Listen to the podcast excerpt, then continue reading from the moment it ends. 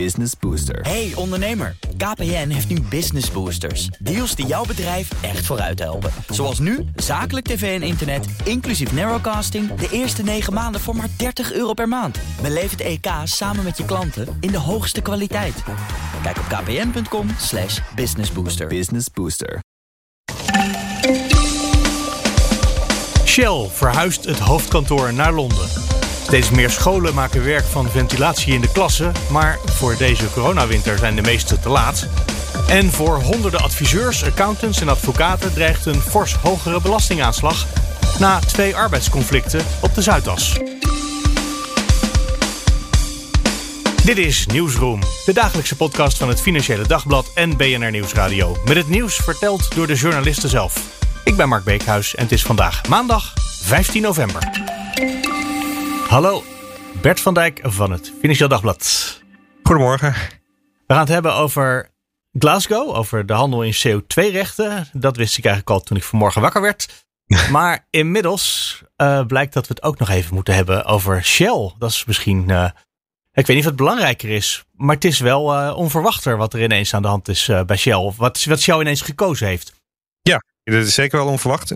Shell gaat zijn hoofdkantoor verplaatsen naar Londen. Ze gaan de hele structuur die ze hebben vereenvoudigen. Dat mm betekent dat ze, ze hebben nu verschillende klassen aandelen. En dat wordt uiteindelijk één klasse aandelen. En dat nou ja, maakt een heel veel, heel veel dingen binnen Shell maakt dat makkelijker en goedkoper. En als onderdeel van die vereenvoudiging betekent dat ook dat het hoofdkantoor naar, naar Londen verhuist. Dat betekent ook waarschijnlijk dat ze niet meer de Royal Dutch Shell kunnen zijn als het geen Nederlands bedrijf is. Uh, zover heb ik het uh, nog niet uitgeploot. Daar zullen ongetwijfeld allemaal regeltjes voor zijn, dat weet ik niet. Even goed, dat is natuurlijk ook niet het belangrijkste. Dat is maar een ja. uithangbordje wat je erop hangt. Gaan we daar in Nederland iets van merken? Ik bedoel, het hoofdkantoor verschuift. Maar ik kan me van Unilever herinneren dat ze meteen zeiden... maar daar gaan jullie in Nederland niet zoveel van merken. Want eigenlijk het belangrijkste wat we in Nederland doen blijft daar gewoon. Is dat met Shell misschien ook zo? Ja, dat denk ik wel. Ik denk dat uh, ze blijven ook met, met de grote investeringen die ze aan het doen zijn in Nederland. Die blijven ook gewoon het hoofdkantoor van wat de toekomst van Shell moet worden. Uh, blijft ook in Nederland, in Den Haag. En ja, als er iets gemerkt gaat worden, is dat Shell wat slagvaardiger is. Ook in het, in het doen van overnames van nou ja, nieuwe, nieuwe energieonderdelen, denk ik. Teruggeven van geld naar aandeelhouders gaat makkelijker en sneller. Um, dus in die zin uh, ja, gaat, Nederland er niet zo heel veel van merken, ben ik bang. Maar goed, het is natuurlijk een, echt een, heel, een, grote symbolische stap. Ik bedoel, Unilever heeft het hoofdkantoor verplaatst, nu gaat Shell dat doen. Ja, en er gaan natuurlijk altijd wel banen mee. Het is toch een, ja, een uithangbord dat je een multinational uh, als Shell in je, in je land hebt zitten, denk ik. Dus ik denk dat het een hele slechte zaak is dat dit gebeurt. Althans, heel teleurstellend voor Nederland. En ik begreep ook dat uh, onze regering zich heeft laten overvallen door deze ontwikkeling. Uh, dat hij gisteravond nog even ja. een sms'je kreeg of een telefoontje, dat weet ik niet. Maar nou, dat zijn dus eigenlijk ook van niks bij uh, Shell, dus sinds gisteren weten ze het. Maar, maar ja, dat vind ik wel terecht. Shell zegt ook, we zijn zo lang in gesprek ook geweest. En het hangt natuurlijk ook allemaal samen met het, af, met het wel of niet afschaffen van de dividendbelasting. Een aantal jaar geleden, dat zou toen gebeuren, is uiteindelijk niet gebeurd. Ja, toen heeft Shell ook gezegd, ja, dat is voor ons uiteindelijk moet daar een oplossing komen, anders gaan we weg. Dat hebben ze vorig jaar uh, in een interview uh, in het FD ook, uh, heeft Van Beurden dat aangegeven. Mm -hmm. Ja, en kennelijk is er te weinig tegemoet gekomen. Hebben ze niet het vertrouwen gehad dat het kan worden opgelost in Nederland. En dus kiezen ze nu voor deze stap. Is het ook iets, heeft het ook iets te maken met het, het gevoel in het land over Shell? Want het was ooit een soort nou ja, ja trots van Nederland. Shell, maar dat, dat is er een beetje vanaf. Zeker. Ook uh, via Groningen en de aardbevingen daar en de afhandeling heb ik wel het idee. Nou ja, zijn ja. pas nog veroordeeld om uh, eindelijk eens uh, werk te gaan maken van klimaatbeleid. Ja. ze zijn pas veroordeeld voor misleiding met reclame. Dat ze zeggen, nou, deze auto's zijn helemaal uitstootneutraal. Dus ze, zijn ook, ze liggen redelijk onder vuur vanuit alle richtingen. Zeker. Is dat in Engeland misschien minder? Nou, dat weet ik niet. Ik denk dat Nederland wel het sentiment heel anti-Shell is. Trouwens, niet alleen anti-Shell, maar langzamerhand ook anti-bedrijfsleven. Groot bedrijfsleven, denk ik. Maar Shell heeft daar zeker, uh, ja, die vindt dat uiteraard heel, uh, heel vervelend. Dat kan, dat kan niet anders. Maar ik geloof niet, en dat nou ja, zegt Shell zelf ook, dat dat de reden is om weg te gaan. Want ja, de reden uiteindelijk om weg te gaan is uiteindelijk toch altijd financieel en. Fiscale regelingen en zo. Ja, ze blijven uiteindelijk wel actief in Nederland ook met, met het investeren in windparken, in de waterstof, in CO2-opslag, in met hun raffinaderijen, met hun energieparken. Dus in die zin denk ik niet. Het is heel vervelend en ze, hebben het absoluut liever niet natuurlijk. Maar Uh, en het kan misschien een laatste zetje geven, maar het is zeker niet de, de reden om dit te doen. Nee, precies. Want er staan bijvoorbeeld plannen in Rotterdam om daar een uh, grote waterstoffabriek te bouwen. Ja, ter waarde van een miljard. Dat gaat ja, gewoon door, dat, dat soort zaken. Door. Ze bouwen een nieuwe bio, uh, biobrandstoffabriek in Pennis. Dat gaat ook gewoon door. Ze bouwen windparken. Dat gaat ook gewoon door. En sterker nog, ze hebben denk ik meer plannen om ook in, in Nederland veel te gaan doen. Dus ja, ik denk niet dat dat nou dat dat de reden is. Maar ja, het, het helpt natuurlijk niet. Nee, dat is duidelijk. Dan van, dit, uh, van deze dan iets wat teleurstellende ontwikkeling, zoals jij hem beschrijft, naar Glasgow. Uh, waar jij een relatief opgewekt stukje over gemaakt hebt. Dat is, klimaattop is uh, verschillend ontvangen, de resultaten daarvan. Ja. Ik, sommige mensen zijn heel blij dat er iets is geregeld en iets is afgesproken. Andere mensen zijn opnieuw teleurgesteld dat het toch weer niet genoeg is. Dus ze hebben waarschijnlijk allebei gelijk, hè? Ja, ik denk dat het een beetje. Ja, het is maar net aan wie het vraagt, denk ik. Maar maar goed, het is, één ding is duidelijk, het is geen groot succes geworden. Dat, dat is uh, zeker duidelijk. Er is heel veel op de, weer op de lange baan geschoven naar volgende toppen waar dan uh, besluiten moeten worden genomen. Ja, en als je gewoon kijkt naar waar het uiteindelijk op, waarom het eigenlijk mislukt is, is om, omdat je kolen wilt gaan uitfaseren of ja, wil uh, face down of face out. Ik weet eigenlijk niet eens wat face ja. down. ja, ik weet niet eens wat het stond als tekst, maar verminderen in elk nou geval. Ja, maar het, goed, het is natuurlijk heel iets anders dan wanneer je echt zegt dat je ermee gaat stoppen. Maar ja, als het daar allemaal op gaat hangen, dan kun je wel op je klompen aanvoelen dat dit, uh, nou ja, dit, ook bij volgende toppen, dat gaat wel heel langzaam allemaal natuurlijk. Er zijn geen grote, harde, nieuwe doelstellingen geformuleerd, nee. Nee, een van de opdrachten aan alle landen is om over een jaar terug te komen en dan nog eens gekeken te hebben wat er mogelijk is in dat ja. land, wat ze nog meer kunnen doen. Waar overigens Australië, ik weet dat heb je vast nog niet gezien, maar dat kwam ik net tegen. Australië ogenblikkelijk vandaag al een brief heeft gestuurd aan het parlement, de regering, met uh, nou, dat gaan we niet doen. dus dat zegt ook al iets over wat het resultaat was. Ja, nou ja, precies. Uh, en toch, jij hebt een opgewekt stukje gemaakt over de handel in CO2. Ja. Dat daar wel iets bereikt is. Eigenlijk wel, ja. Dit, is, dit gaat over artikel 6 uh, in het, nou ja, van het Parijsakkoord eigenlijk. En dat gaat over ehm, het mogelijk maken voor landen om gebruik van elkaar te maken. Dus Um, landen die verder zijn met hun klimaatdoelstellingen, die uh, hebben overschotten aan CO2-reductie, om het even plat te zeggen. En die kunnen ze nu gaan verhandelen. Dus die kun je nu gaan kopen als land. Als jij je doelstellingen niet haalt, dan kun je zeggen, nou, ik heb nog zoveel procent uh, CO2-reductie nodig, maar dat, dat heb ik dus niet gered of dat ga ik niet redden. Maar dat kan ik wel uh, nou ja, kopen van dat land. Bijvoorbeeld Peru of uh, Indonesië of Suriname. Na Parijs hoorde je daar Nederlandse ministers over. Die zeiden, nou, ja. we gaan onze CO2-doelen halen, want we gaan in Indonesië gaan we bossen onderhouden. Ja. ja. Zoiets. En daar krijg je dan dus nu, uh, nou, dan gaan we geld betalen en dan krijgen we daar de rechten van. Nou ja, het idee is dat je dus inderdaad uh, ontwikkelingslanden ook helpt. Dus dat je, er gaat geld naar die landen, die, die maken daar projecten van. Dat kunnen bosprojecten zijn, dat kunnen ook uh, in, in, in ontwikkelingslanden projecten zijn om houtoventjes te vervangen door milieuvriendelijke oventjes. Um, uh, nou ja, op allerlei manieren zijn allerlei talloze projecten en daar stop je dan geld in. En dan krijg je extra CO2-reductie voor in dat land en dat kun jij dan gebruiken uh, voor jouw eigen land. En daar moet ja. dus een heel register voor worden opgetuigd waarin dat ook goed wordt bijgehouden. Want dat is natuurlijk uiteindelijk waar het mis kan gaan. Dat, je, ja, dat, dat het niet, niet transparant is en dat er het risico bestaat dat, je, dat landen het allebei gaan tellen. Dus dat zo'n land zegt, kijk, wij uh, reduceren CO2 extra. Dus dat is voor ons gunstig.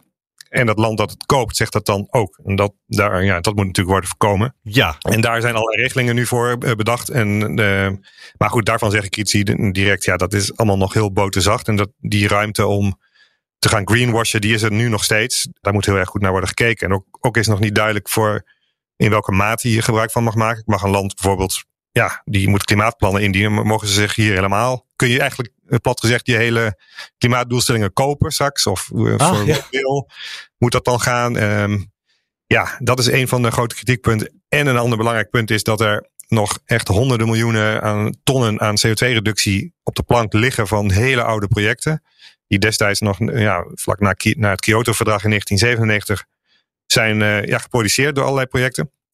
En ja, die zijn niet meer van de kwaliteit die we nu zouden willen. Maar die liggen nog wel op de plank. En die worden nu wel, uh, ja, als het ware overgeheveld naar dit nieuwe systeem. Dus die komen wel uh, beschikbaar. En die kunnen dus worden gebruikt door landen. Ja, daarvan die worden gewoon geaccepteerd onder de nieuwe ja, regels. Ja. is het, En daarvan zeggen critici, ja, dat, daar is het klimaat natuurlijk helemaal niet bij geholpen. Dus ik zei dat het een opgewekt verhaal was, maar er zitten toch ook Nou, nog wel wat misstemmen aan. weet ik. Maar het is natuurlijk wel dat het feit dat ze hier toch een overeenstemming over hebben bereikt, ook met ontwikkelingslanden. Want die hebben natuurlijk wel een punt. Die hebben na Kyoto, wa- was er de afspraak dat je dus ook je CO2-reductie in buitenlandse projecten kon behalen. Dus ja, die ontwikkelingslanden zijn toen allemaal aan de slag gegaan met projecten en met de verwachting eh, dat, dat, dat ze die eh, credits konden verkopen. Maar ja, door allerlei omstandigheden, doordat Amerika en andere grote landen dat verdrag niet hebben geratificeerd, doordat er een financiële crisis kwam, was die noodzaak voor al die tonnen eh, om die te kopen, die was er eigenlijk niet. Dus die ontwikkelingslanden zeiden, ja, hallo, dan zitten wij met al die credits en die hoeven jullie nu niet meer. Maar ja, wij hebben daar wel in geïnvesteerd en wat gaan we daar dan mee doen? En dat heeft jarenlang heeft dat gesleept van hoe gaan we daar een oplossing voor vinden? Want je kunt ze cancelen, maar ja, dat is niet ver naar die landen toe, want die hebben dit gedaan om ook voor, voor ons eigenlijk. Maar ja, laat je het wel toe, dan help je het klimaat ook niet. Nou ja, daar is dus jarenlang over gesteggeld en daar is nu toch eindelijk een akkoord over gekomen. Dus eh, Ja. nou, dat vond ik wel positief. Het blijft nog steeds eh, psychologisch ingewikkeld. Hè? Je woont naast een waterkrachtcentrale. En je verkoopt de, de rechten van dat dat duurzaam is, verkoop je naar het buitenland. Maar ja, dan, dan gebruik je toch nog steeds duurzame stroom uit die waterkrachtcentrale. Ja. Dus dat is, heel, dat is heel gespleten wat je in je hoofd dan moet. eh, ja, ja, hoe je dat moet begrijpen. Dat je denkt, ja, maar het is groene stroom. Nee, maar het is grijs geworden, want je hebt Ja, iets we kunnen nog eh, wat ingewikkelder maken, maken als je wil. Maar eh, dan, Ja, doe maar. Dit, dit haakt ook nog. nou ja, je hebt natuurlijk heel veel bedrijven die hebben allerlei ehm, doelstellingen en ambities om klimaatneutraal te worden. En die gebruiken voor een deel van hun CO2-reductie gaan zij gebruik maken. Of maken ze al gebruik van vrijwillige compensatie.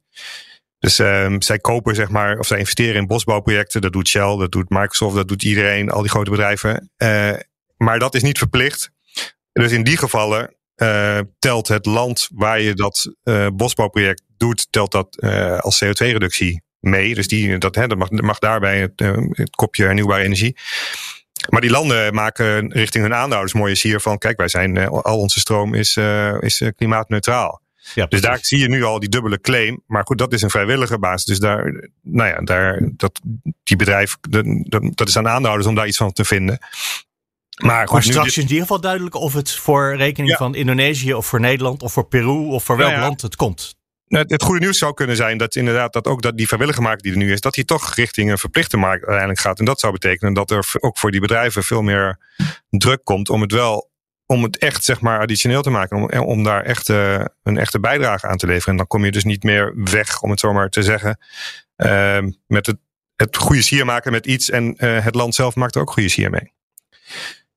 Dus in die zin, als dat daar naartoe gaat bewegen, zou dat wel een positieve ontwikkeling zijn, denk ik. Nou, laten we daar dan stoppen. Want opgewekt eindigen is altijd een goed doel in, dit, eh, in deze podcast. Zeker. Bert van Dijk, dankjewel. Graag gedaan. Hallo, Meerte Westrik Hallo. van BNR Nieuwsradio. Nou, we hebben net het klimaat doorgenomen waar eh, het glas half vol en half leeg is. En dat is eigenlijk het, eh, dus het onderwerp waar wij het over gaan hebben. Daar geldt dat ook. Eh, de ventilatie van scholen, dat is al heel lang een probleem, want CO2 is te hoog.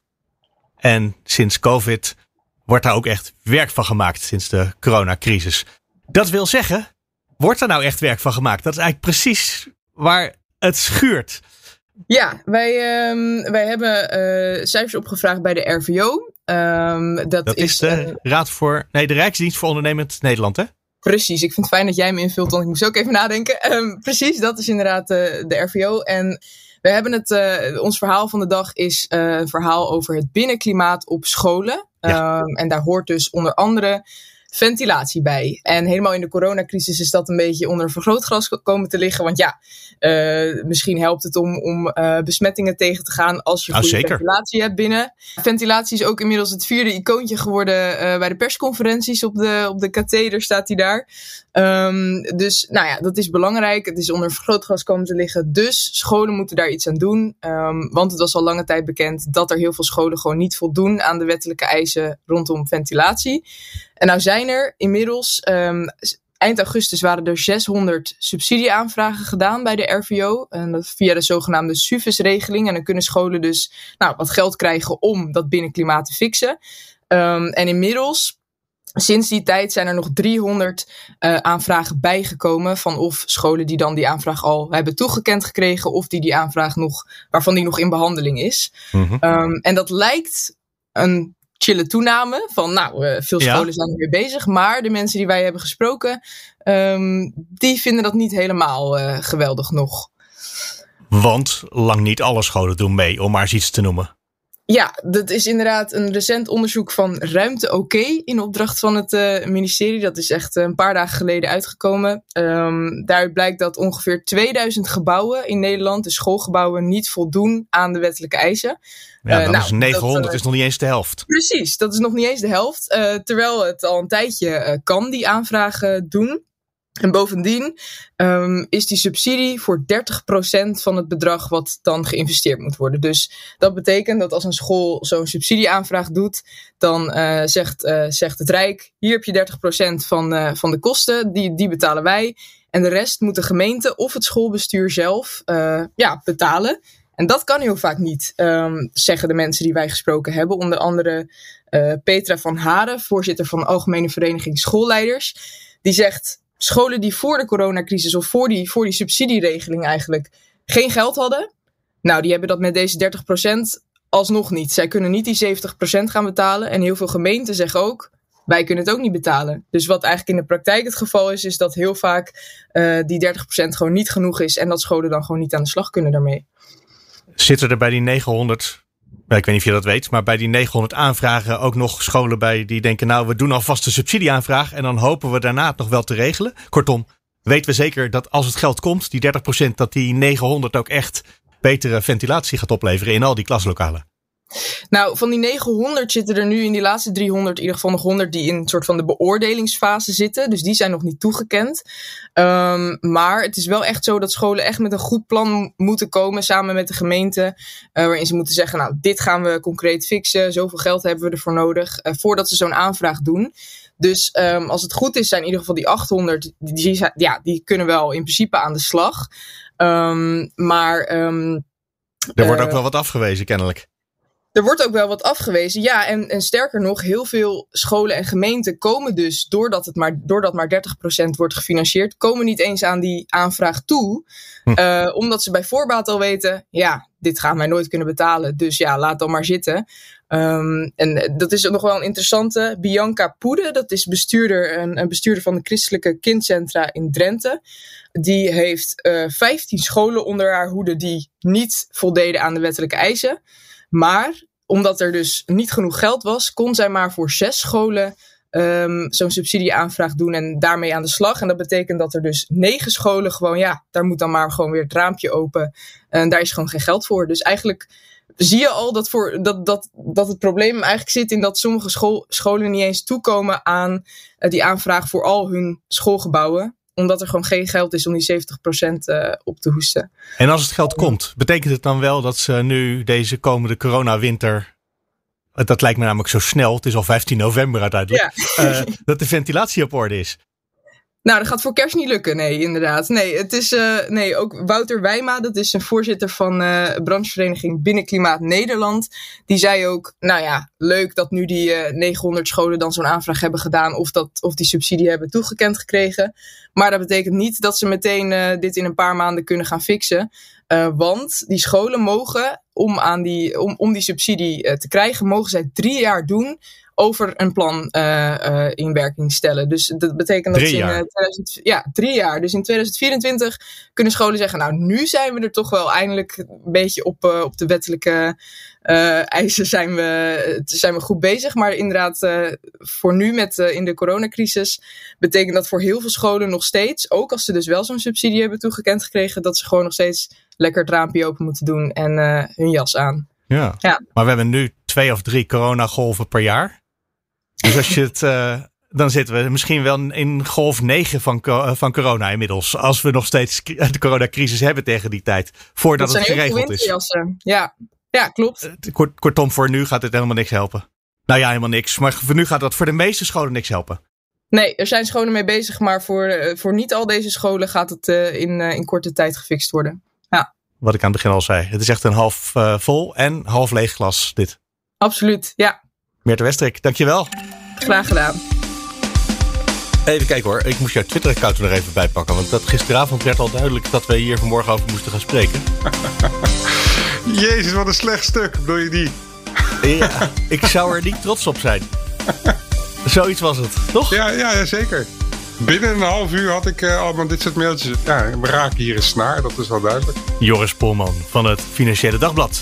En uh, dat is, zo heb ik gemerkt, altijd wel. Als je natuurlijk begint over de verdiensten van de sector waarover je schrijft, dat trekt de aandacht. En, en in dit geval, ja, er zitten toch wel wat spectaculaire ingrediënten in. Uh, te beginnen uh, ruzie in de top van twee vooraanstaande adviesfirma's, namelijk die van Deloitte en EY. Twee partners die daar om verschillende redenen weg moeten. En ja, die uh, zijn ontevreden hoe dat, over hoe dat gaat. Stappen naar de rechter.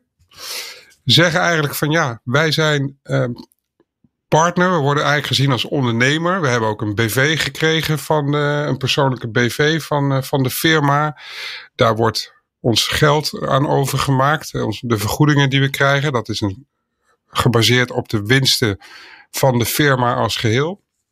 Maar zeggen zij, we zijn eigenlijk helemaal geen ondernemer. Want ja, we zijn gewoon eigenlijk net als iedere andere werknemer uh, hebben we te maken met een baas, een, een, een, werk dat we moeten doen. We hebben allemaal vaste vakantiedagen en een laptop uh, waar het systeembeheer in kan gaan zitten neuzen. En als je ziek bent, dan uh, krijg je een arbeidsarts op je dak, net als ieder ander. Dus wat nou, ondernemer?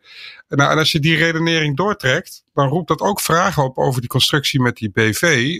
En dan kun je ook nog, uh, als je hem dan helemaal doortrekt, kun je dan ook nog zeggen dat dat fiscaal vragen oproept. Want als jij geen ondernemer bent, maar een werknemer, dan moet je over je verdiensten inkomstenbelasting betalen. Zoals wij allemaal. Zoals wij allemaal. En dan, ga je, dan heb je het over het toptarief. Uh, voor het goede beeld. Ik weet van Wouter van Gelderen, die EY-partner die in het stuk voorkomt en die dus nu uh, uh, de twee vennootschap van EY heeft gemaakt, die verdiende dus 46.000 euro per maand. Um, ja. Dus dat, daarvan de helft het toptarief. Nou ja, ietsje minder. Dat zou, maar... dat zou dan, dat zou dan voor 49,5% belast worden. Dat is natuurlijk wel een ander uh, percentage dan wanneer je dat in een BV stopt en er ja. slechts 15% vanaf gaat. Ja, en dan vervolgens zit het geld in die BV. Maar dan kan je het toch gebruiken zonder dat je de belasting afbetaalt. Hè? Want dat is natuurlijk ook een deel van de truc. Ja, want kijk, ik heb natuurlijk de twee firma's gevraagd. Hè, van ja, waarom hebben jullie nou eigenlijk uh, uh, voor al die partners zo'n BV-structuur uh, georganiseerd? Um, um, want ja, dat brengt, hè, dat, dat, dat, dat levert dat fiscale voordeel op. En, en, en die partners, die, die, die ex-partners die ik over gesproken benadrukken dat ook. Die zien dat ook zo. Uh, maar uh, die, die firma's die zeggen nee, dat heeft alleen maar te maken met beperking van aansprakelijkheid. Want zeggen ze, als dat geld op andere manieren alsnog uh, wordt aangewend door die ondernemer, dan worden, worden er uh, weer andere tarieven overgegeven door de Belastingdienst. Hè, bijvoorbeeld winstbelasting. Um, mm -hmm. Maar goed, dat is op papier waar. Uh, zo, en dat klopt ook. Alleen in de praktijk kun je toch trucjes uithalen met dat geld, waardoor je belasting kunt ontlopen. Bijvoorbeeld door geld aan jezelf te lenen. Hè, ik noem maar wat, je wil je huis verbouwen. Je kunt een commerciële hypotheek afsluiten bij de bank. Maar je kunt ook geld halen uit je BV. En dat nou ja, als een hypotheek eigenlijk vast laten leggen bij een, bij een notaris. Tegen een prettig tarief. En een lening, daar betaal je natuurlijk geen inkomstenbelasting over. Want dat is geen inkomsten. Nou is dat wel zo dat de Belastingdienst dat in de gaten probeert te houden. Uh, en er is ook uh, vanuit het kabinet is daar aandacht voor. Hè. Er is al eens geprobeerd om een wet op te tuigen. Die heet Wet tegen excessief lenen. En die was gericht op MKB'ers. Die uh, dus nou ja, misbruik lijken te maken van dat lenen uit hun eigen BV. Nou, dat geldt natuurlijk ook voor ja. deze partners van die, van die Zuidas-firma's. Die wet is er nog niet, om allerlei redenen. Dat voert veel te ver om daar hier ja. uh, nu over uit te wijden. Oké, okay, maar dit uh, staat in ieder geval op de radar van de mensen in Den Haag. Dat is duidelijk. Het, het staat op de radar, maar er gebeurt vooralsnog uh, niks tot niet veel. Um, en ja, goed. Wat ik ook heb begrepen, al is dat niet uit de officiële reacties van Deloitte en EY, is dat er dit soort grote firma's hebben ook nog eens convenanten met de Belastingdienst. Dus daar wordt dus op hoog niveau er worden er afspraken gemaakt.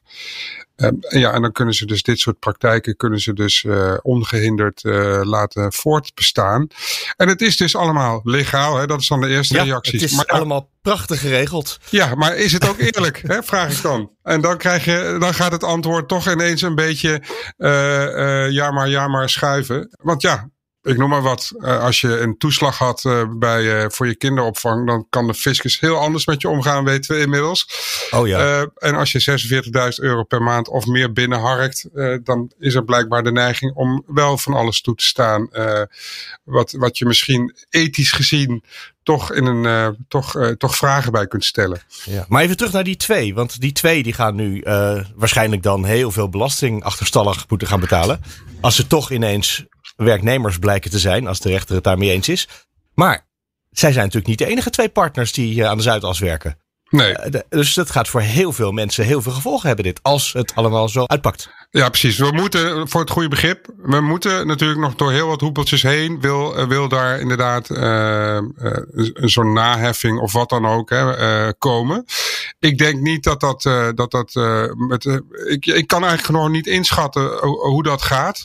Ik heb die, die een arbeidsrechtdeskundige in ieder geval gevraagd. Dat is Evert Verhulp. Dat is wel een, een echt wel een, eh, een gerenommeerde hoogleraar. Ja. Uh, en die zegt nou, ze hebben best wel een punt. Die trok zelfs een parallel met de Deliveroo-zaak. Dan zitten we helemaal aan de andere eind van de hoefijzer. Hè. Dan heb je het over mensen die ook als ondernemers in de boeken staan. Maar die eigenlijk uh, worden uitgebuit.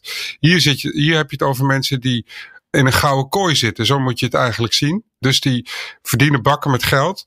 Maar eigenlijk uh, is van ondernemerschap geen enkele sprake. Dat vindt ook deze hoogleraar. Nou, als je dat, daar dus consequent in doorredeneert, dan kom je dus ook bij, bij die fiscale kwestie uit. Ja, ja en hoe dat uh, uit gaat pakken, dat is natuurlijk in eerste instantie aan de rechter om te bepalen. hey, is het nou, zijn dit nou ondernemers of zijn het toch gewoon uh, werknemers? En als dat zo is, ja, dan krijg je vervolgens de vraag: moet de, kan de fiscus dan uh, op deze manier om blijven gaan met, uh, met het heffen van belasting? Dat gaat nog wel even duren hoor, voordat we daar helderheid over hebben. Maar het een heeft wel degelijk met het ander te maken. Dat zegt ook die, uh, die, die hoogleraar arbeidsrecht. want ja, bij een werknemer, dan moet je gewoon, zoals we dit gesprek al begonnen, dan moet je gewoon inkomensbelasting betalen over, jou, over jouw verdiensten. Ik kan me goed voorstellen dat er heel wat partners bij heel wat van dit soort bedrijven, want het gaat natuurlijk niet alleen om EY en Deloitte, uh, dat er heel wat mensen enigszins zenuwachtig de krant gelezen hebben nu. Het, zijn, het gaat om honderden partners, alleen al op de Zuidas. En dit soort structuren kom je ook eigenlijk in het hele land tegen, hè, de maatschappen. dat is kenmerkend voor allerlei advieskantoren, advocatenkantoren. Um, accountants hebben het. Uh, dus, dus het gaat om honderden, zo niet duizenden mensen die, uh, die zo'n structuur hebben. En uh, ja, ik merkte aan de reacties in ieder geval dat, uh, dat daar dus, uh, uh, nou ja, dat mensen er toch, dat we hier een snaar hebben geraakt, laat ik het dan maar zo, zo formuleren.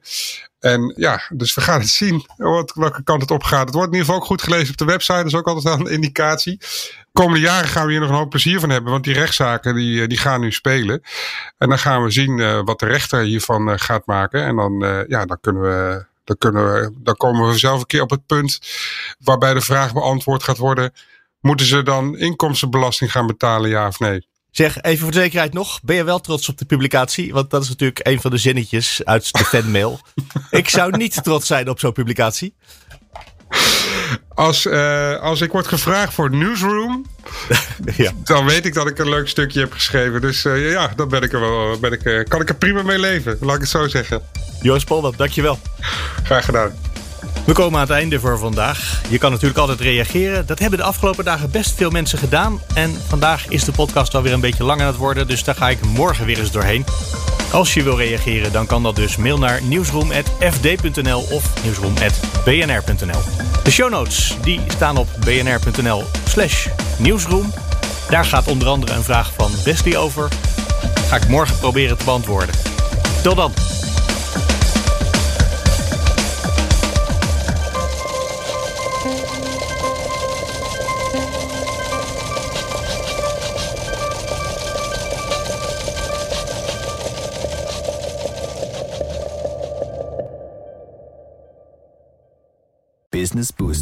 Ondernemer, KPN heeft nu Business Boosters. Deals die jouw bedrijf echt vooruit helpen. Zoals nu, zakelijk tv en internet, inclusief narrowcasting... de eerste 9 maanden voor maar 30 euro per maand. Beleef het EK samen met je klanten in de hoogste kwaliteit.